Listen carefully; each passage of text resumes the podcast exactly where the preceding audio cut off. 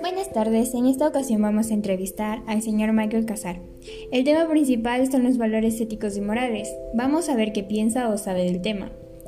¿Podría decir qué son los valores éticos y morales? ¿Podemos decir que son diferentes? Buenas tardes.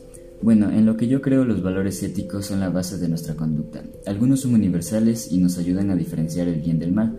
Por otro lado, los valores morales los vamos adquiriendo por nuestra experiencia, se heredan o nos enseñan desde muy pequeños, y al igual que los valores éticos nos ayuda a diferenciar lo correcto de lo incorrecto o lo justo de lo injusto.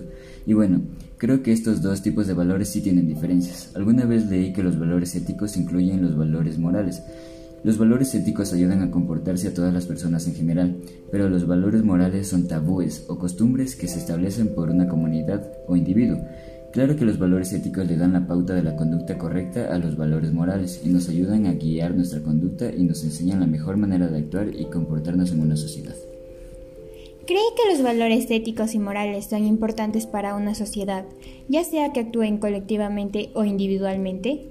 Claro que sí, de hecho pienso que es más importante que cualquier otra cosa, que desde muy niños nos inculquen los valores correctos o aprendamos de todas las personas nos ayudará a vivir y nos regulará nuestra conducta individual y así lograr un bienestar colectivo. Por otro lado, pienso que constantemente razonamos y determinamos nuestra acción, conducta o actitud en un momento determinado en función de los valores éticos y morales que tenemos. Por ejemplo, si alguien mayor nos corrige, de alguna acción mala que tuvimos, debemos aplicar el valor de respeto, ya que nadie nos gusta que nos corrijan y a veces por el enojo tenemos impulsos de golpear. Pero debemos ser pasivos y respetar la opinión de esa persona y ellos tendrán también respeto. Es decir, este comportamiento individual nos ayudará a mejorar la sociedad. ¿Estos dos tipos de valores cambian a lo largo del tiempo o dependiendo de la cultura o sociedad en la que convivimos? Claro que sí, la sociedad desde hace mucho tiempo se ha sometido a cambios en todo sentido. Pero como estamos hablando de los valores éticos y morales, sí se ha ido modificando de acuerdo a nuestras necesidades y a la época en que vivimos.